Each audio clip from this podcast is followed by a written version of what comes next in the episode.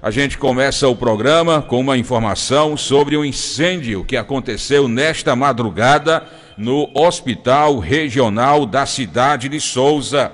Nossa produção recebeu imagens de pessoas que estavam no hospital e durante a madrugada fizeram vídeos, né, mostrando a saída de alguns pacientes, o deslocamento de alguns pacientes de uma ala para outra, de um corredor para o outro, aguardando transferências para outras unidades.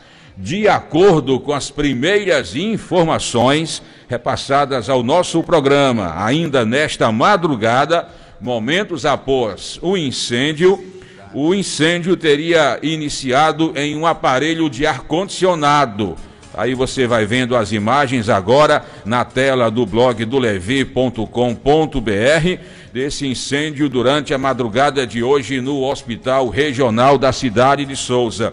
E aí, por medidas de segurança, a direção do hospital providenciou a transferência de mais de dez pacientes. Segundo informações, é, cerca de quinze pacientes. Pacientes que estavam também na ala infantil do Hospital Regional aqui da cidade de Sousa. Nós estamos mostrando agora as imagens pelo blog do levi ponto com ponto br do incêndio que aconteceu hoje de madrugada no Hospital Regional da cidade de Sousa. Houve uma certa movimentação, preocupação por questões de segurança. Pacientes foram deslocados para os hospitais de Cajazeiras e também de Patos. O repórter Leonardo Alves está nesse momento no Hospital Regional da cidade de Sousa e vai trazer agora ao vivo, às seis e quinze, nesta manhã de quarta-feira, vinte e oito de junho, é, véspera de São Pedro.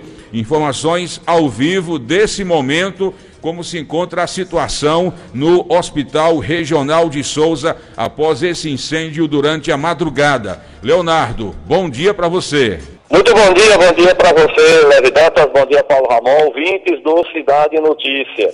Estamos aqui, né, bem na frente do Hospital Regional de Sousa, né, onde na madrugada de hoje ocorreu um acidente, aliás, um incêndio, na verdade um incêndio num aparelho de ar-condicionado, como bem colocou você.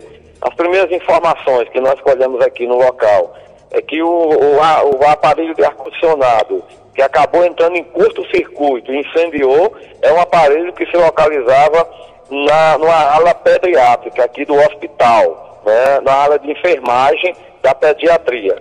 É, logo, lógico, esse ar-condicionado pegou fogo, a fumaça, segundo informações, tomou conta dos corredores do hospital e foi aquela correria grande.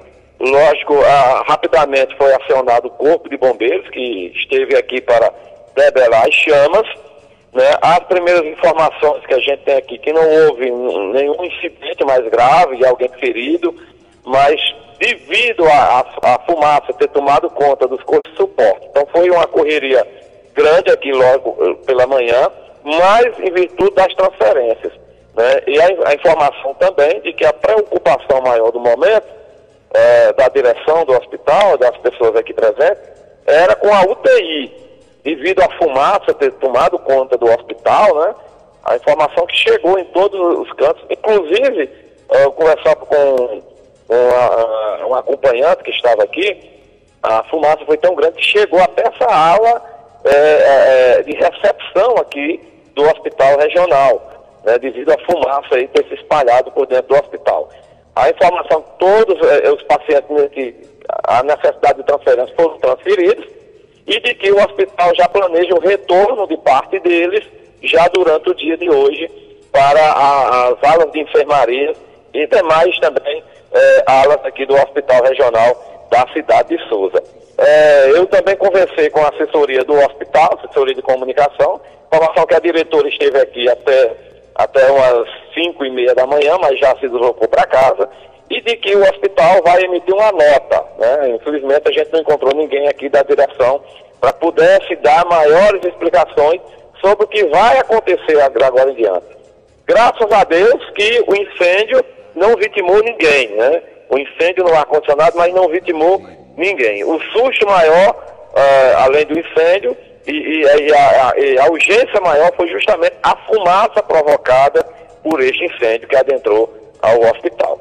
Lembrando, né, Vicky, que o hospital tem, inclusive foi nomeado recentemente, uma diretora ou um diretor de manutenção do hospital. Deixa eu saber, e aí é bom, é bom que o hospital explique, né, é, quando foi feita as últimas manutenções nesses ar-condicionados, se é uma empresa que faz, né, de quanto em quanto tempo faz, e lógico, investigar as causas, né, que levaram a ocorrer, lógico, esse incidente da enfermaria. Graças a Deus, né, digamos assim, a gente não quer incêndio em canto nenhum, foi numa enfermaria onde as pessoas conseguiram sair, né. Imagine se isso tenha ocorrido numa sala como U T I, né, onde a necessidade e a dificuldade de retirada das pessoas e o cuidado para a retirada dessas pessoas é bem maior. Então, a, a informação que a gente tem, que o hospital ainda vai emitir uma nota para a imprensa, para a comunidade, dando essas explicações. A gente não tem ainda, lógico, essas informações dos pacientes que foram removidos, se retornam, quando retornam. Por enquanto, aqui, a gente percebe que a situação foi controlada. O hospital fun funciona normalmente, né?